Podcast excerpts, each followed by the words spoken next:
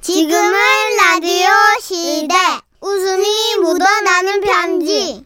오늘 편지는 누가 썼을까? 서울에서 김이갑님이 썼지롱. 어머. 제목 웃픈 우리 형님 부부의 에피소드입니다. 30만 원 상당의 상품 보내드리고요. 백화점 상품권 10만 원 추가로 받는 주간 베스트 후보 그리고 200만 원 상당의 상품 받는 월간 베스트 후보 되셨습니다. 아, 안녕하세요. 정선희 씨, 문철식 씨. 네네. 그 일하면서 MBC 라디오를 아침부터 오후까지 잘 듣고 있습니다. 두 분은 저의 보약 같은 친구입니다. 어머나 세상에. 고맙습니다. 우린 공진단이야. 영광입니다.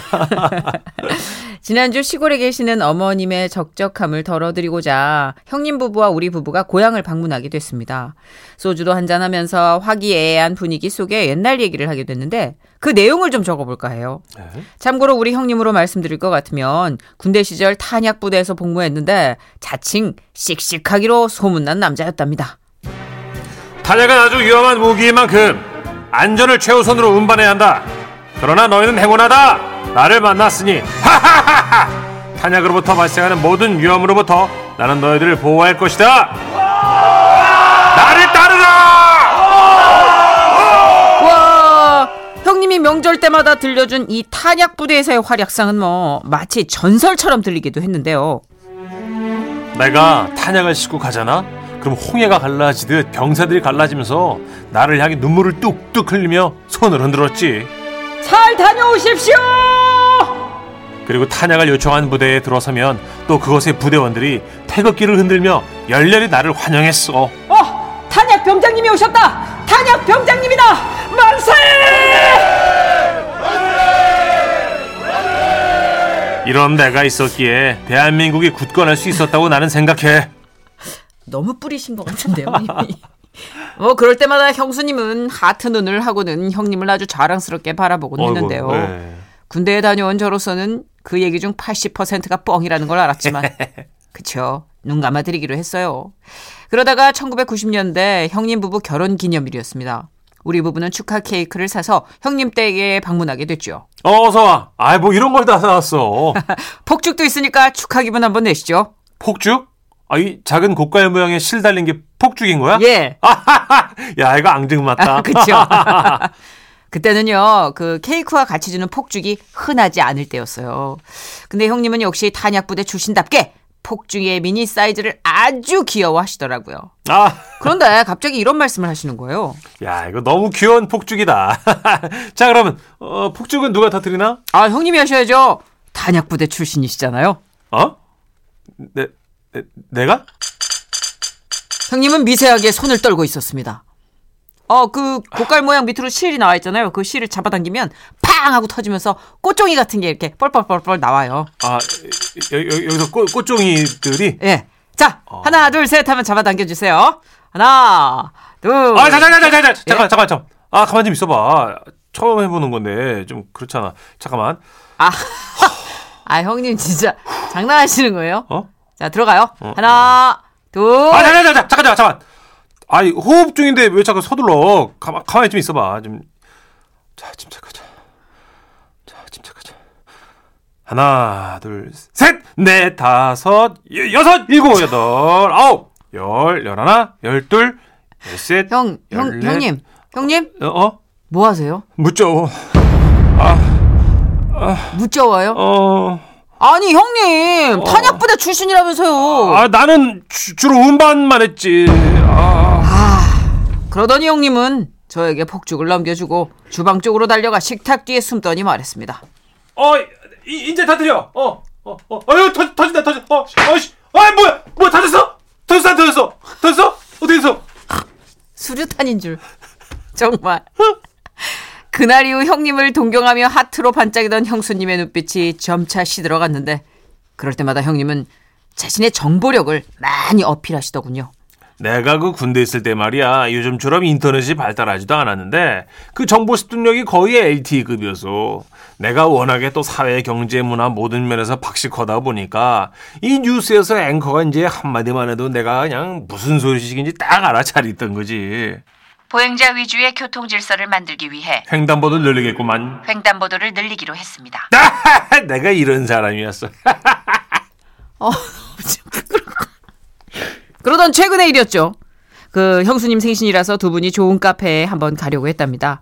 그런데 운전을 하다가 길이 막히니까 형님이 막 짜증이 난 거예요. 아유 왜 이렇게 막혀 아이 가까운 데 놔두고 이 길 막히는 데를 뚫고 그 먼 데를 뭐하러 가 아니 가까운 데는 적당한 카페가 없어서 그렇지. 아유 없기는 왜 없어 당신이 검색을 잘 못해서 그렇지 나는 그 1분이면 그냥 바로 찾아내겠구만 에이 진짜 아유 그렇게 잘하면 차 세우고 당신이 좀 검색해 그럼. 맨날 뭐 그 정보력 정보력 하는데 오늘 그 정보력 독점 한번 봅시다. 아유 당신이 하면 뭐 내가 못할 줄 알고 참 형님은 차를 정차해 놓고 인터넷을 검색하셨는데 정말 1분 만에 카페를 찾아내셨다고 해요. 여기 있네 딱 나오는구만 그 뭘한 어? 10분만 가면 바로 나오는데 그거를 못 찾고 저 뭐 그렇게 대단한 카페를 그 가겠다고 참 어머 이상하네. 아니 아이고. 내가 찾을 때는 없었는데 아 알았어. 어, 당신이 찾은 대로 가 그러면. 아니 사람으로 태어났을 말이야 머리를 좀 써야 될 거 아니야 1절 만에 정보가 최우선이 되는 사회에서는 그렇게 두뇌 가지고는 이 사람들과 보조를 맞출 수가 아 없어 1절만 하라고.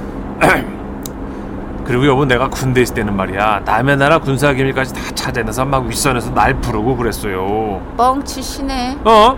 뻥이라니? 내가 워낙에 빠르고 정확하게 그 카페 검색하는 모습을 지금 눈으로 보고도 그래? 그렇게 자기 자랑을 늘어놓다 보니 어느새 목적지에 도착했는데 그 카페 간판엔 이렇게 쓰여 있었답니다. 키즈 카페.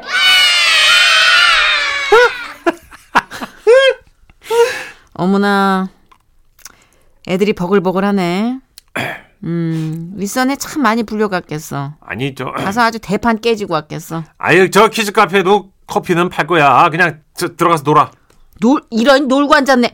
어야 아유 나 진짜 나이 60에 키즈 카페 가서 뭐라고 노니? 아유 몰라 생일이고 뭐고 집으로 가. 아유 내 팔자에 무슨 생일이야. 아니 이상하다 이게 다 잠깐만 있어봐 좀 다시 검색해 볼게 어휴 어휴 찾았네 어, 봐봐. 어 일로 봐봐 나와봐, 여기 나와봐. 나왔지 에이씨 애견 카페잖아 이 웬수야. 어? 가 가서 사료 먹고 올 거야? 아니 어? 그- 가서 개껌 좀 물다 올래? 애견이야 여기는? 아 가 빨리 집으로. 이것 말고도 에피소드가 많지만 방송에 어려운 것들도 있어서 생략하도록 하겠습니다. 재밌는데 형님 앞으로도 즐거운 웃음 많이 주시고 또 뵙고 한바탕 배꼽 빠지게 웃어봅시다 들어주신 선희 씨 천식 씨도 고맙습니다 그럼 안녕히 계세요 재미있었어요 와와와와와와와와 아, 아 키즈 카페 웃기다 웃기다 와 60대 생일에 키즈 카페 아. 와 가서 트럼블린 하고 그쵸. 어. 정글짐 하고 여기 저 뽀로로 음료 있지요. 예, 여보 그거 하나 먹읍시다. 그 빨대 꼬부라져 있는 거 어, 예. 근데 요새는 뭐 키즈 카페가 워낙 네. 다양하게 활성화돼 있어가지고 그럼요. 가서 어른들의 문화도 충분히 즐기실 수는 있다 하는데 그쵸. 중요한 건 뭐냐면 귀에서 피가 난다는 거죠. 아 너무 이제 예, 예, 애들이 아이들- 가만히 있진 않고 이제 시끌시끌하다 에너지가 보니- 넘치거든요, 예, 거기가. 음. 뭐, 뭐 들리는 얘기들 막 이게 시끄러워서 대화는 안 되는 거니까. 근데 진짜 요즘 정선 씨 카페 예쁜 데가 이 외곽 쪽에 네네. 교외에 되게 많더만요. 엄청 많아요. 어. 오. 식물원처럼 맞아요. 싹 다 그 열대 식물들로 채워놓고 음. 맞아요. 그리고 베이커리 엄청 공장처럼 크게 하는 음. 되게 예쁜 포토존 있는 카페 저도 최근에 검색해봤거든요. 맞아요. 예쁜 카페 네. 좀 찾아가는 게 오빠들의 어떤 그 경쟁력. 아, 언니 오빠들 똑같지 뭐. 그렇죠. 어. 네. 사진이 중요하니까 요새 인별그램으로 그거 찍어서 올리는 것도 약간 경쟁이라. 사진 잘 찍는 것도 또 경쟁력. 그쵸. 포토전이 꼭 있어야 된대, 포토전. 맞아요. 예, 아무리 약간 뭐 초라한데라도 포토전 하나가 반짝하고 있잖아요. 네. 그럼 그게 스타 프로덕트가 될 수 있대요. 아, 저 아는 후배는 그 여자친구한테 사랑 엄청 받는데 보니까 손바닥만한 조명을 들고 다니더라고요. 아, 와, 사진을 기가 막히게 찍어요. 잘 나오게 하는 오. 그러니까 조명 기구로 치면 선건 같은 거. 예, 그래서 음식을 갖다 대도 사람 얼굴에 좀 이렇게 갖다 대도 아. 예쁘게 나오더만요. 대박이다. 아유, 야, 그런 정도의 정성이 있구나. 다들. 그렇더라고요. 예. 예. 너무 넉넉히 있는 거 아니에요, 우리 21세기에? 아니, 괜찮나? 예. 우리도 하나 사까 장비 우리 인별그램에 사진 올리잖아요. 아니에요. 예. 나는 우리 다이가 내 다리나 좀 늘려줬으면 좋겠어. 우리 다희 작가. 다희야. 아침, 오전에 오시면 정선배 쭉쭉이 체조 좀 해줘요. 네. 언니는 다리가 짧아가지고 좀 길려줘야 돼. 언니 신생아 체형으로 나오더라고. 우리 다인 다리가 길잖아요. 공중, 공중. 어, 보정 없이도 예쁜데 그러게요. 우리는 보정이 필수라. 예. 간절함이 없다고. 언니가 어떻게 빌까 싹싹 자, 아. 선배님 커피 쏘시고요. 자, 버전으로 듣죠. 버즈의 노래입니다. 겁쟁이. 지금은 라디오 시대. 웃음이 묻어나는 편지. 웃음이 칼칼칼. 제목 달콤살벌한 그분 리턴즈 부산에서 김주호님이 주신 사연입니다. 30만 원 상당 상품 보내드리고요. 백화점 상품권 10만 원 추가로 받는 주간 베스트 후보 그리고 200만 원 상당 상품 받는 월간 베스트 후보 되셨습니다. 안녕하세요, 써니 누나 천식이요. 예. 저 혹시 기억하세요? 할머니 대신 혼자 칠순잔치 갔다가 오! 어 그 무서운 형님한테 끌려가서 설거지하고 공연 추임새 넣고 267만 원 받았던 네. 등록금 하셨다 그랬잖아요. 등록금 이거. 받았잖아요. 그 웃음 편지 주인공 김주호입니다. 어 주호 씨 우와, 오랜만. 예. 반가워요. 오늘은 그 후의 이야기를 들려드리려고요. 그 칠순잔치를 끝으로 저는 어찌저찌 대학을 갔고 군대를 가게 됐어요. 음. 네. 군대에서도 그 얘기를 얼마나 많이 했든지 선임, 후임 중에 안 들은 사람이 없을 정도였죠. 그러던 어느 날 상병 휴가를 받아 친구들하고 잔뜩 술을 마시고 돌아가는 길이었습니다. 순수한 위장에 소주를 들이부어서 그런가 필름이 중간중간 끊기더라고요. 그리고 정신을 차렸을 땐 어딘지 모르는 논밭 한가운데였어요. 예? 어이씨 여기 어디야 전화를 하려고 휴대폰을 켰는데 헐 제가 덕진 형님한테 전화를 했던 거예요 어머 그 덕진 형님 그리고 그 덕진 형님은 제가 걱정이 돼서 부재중을 50통이나 찍어 놓으셨던 거죠 아 이, 여, 여, 여보세요 어이, 동상. 아. 네 이제 술 깼나? 그때 잔치 이후로 처음 통화했는데 네 완전히 취했부터 임마. 아, 아, 아 아닙니다 히- 히- 형, 형님 아 제가 가- 가- 갑자기 형님 생각나가지고 시- 시- 실수했습니다 어데 실수 무슨 실수고. 네가 전화해줘가 형님은 기쁘다. 알겠나? 아예 알겠나? 예! 저는 정말 전화를 한 기억이 없거든요. 그래 뭐네 임마 뭐 별일 없지. 학교는 잘 댕기나? 형님이 그때 등록금 줬다 아이가. 에이, 크, 자, 잘 다니다가요, 지금 구- 구- 군대 왔습니다. 이, 아? 휴, 휴, 휴가라 가지고요. 아 맞나? 그러면 네 군발이가 아 우리 주호 살아있네 아하 아이, 참 형님이 우리 동생 뭐 도와주면 되겠노 딱 말해봐라 아, 에, 예, 아니, 저, 저, 어, 괜- 괜- 괜찮습니다. 네 붕어 꼭 좋아하나? 나 지금 사가고 있다 좀만 기다리래 이. 예? 아니, 지금 오, 오시, 오신다고요? 어, 형, 어디, 어디, 여기 어딘지 아세요? 마 네가 죄가 아까 말해줬다 아이가 잠시 후 제 앞으로 까만색 각 그랜땡 한 마리가 아, 한 대가 도착했습니다. 한 마리래. 덕진 형님이 사오신 북어국을 보조석에 앉아서 먹었어요. 아우 나 그게 입으로 들어가는지 코로 들어가는지도 모르는 상태였거든요. 다문아 그래 그 동생 네 그 여자친구 있네 어, 없는데요. 아 곤란한데 예, 형님의 표정이 싹 변하면서 저를 보는데 어, 좀 무서워지더라고요. 잘 들어래. 나는 내가 아는 동상이 마, 마 이제 친구도 없이 일하고 다니는 걸 못 본대. 아 예예. 지금부터 내가 니한테 전화번호를 한 개 줄 테니까네. 이후로 전화해가 오늘 저녁에 만나자고 해라. 알겠나? 저녁에 예예 응. 예, 그 덕진 형님이 소개해줬다 하면 다 알아듣는다. 예, 알겠습니다. 에, 뭐야, 뭐하노? 아 예. 전화 걸어보라 빨라. 어, 형님은 여전히 무서운 말투로 다정하게 저를 챙기셨어요. 너무 무섭고 다정했어요.